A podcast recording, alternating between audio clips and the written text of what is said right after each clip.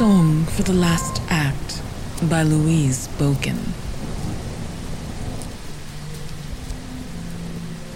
Now that I have your face by heart, I look less at its features than its darkening frame, where quince and melon, yellow as young flame, lie with quill dahlias and the shepherd's crook.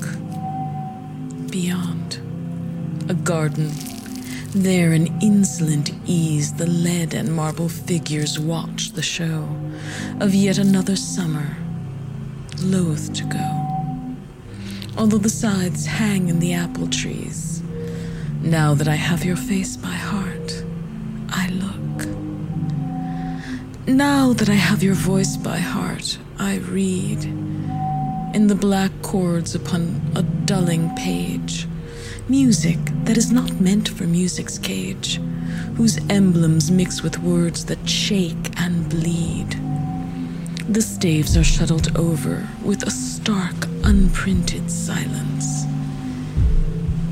In a double dream, I must spell out the storm, the running stream, the beats too swift, the note shift in the dark.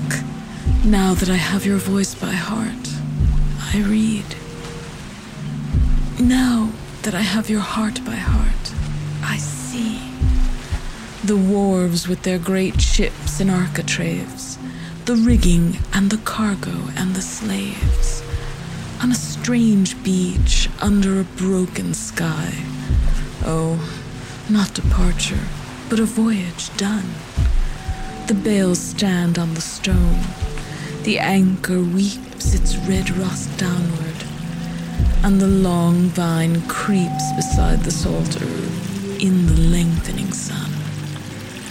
Now that I have your heart by heart, I see.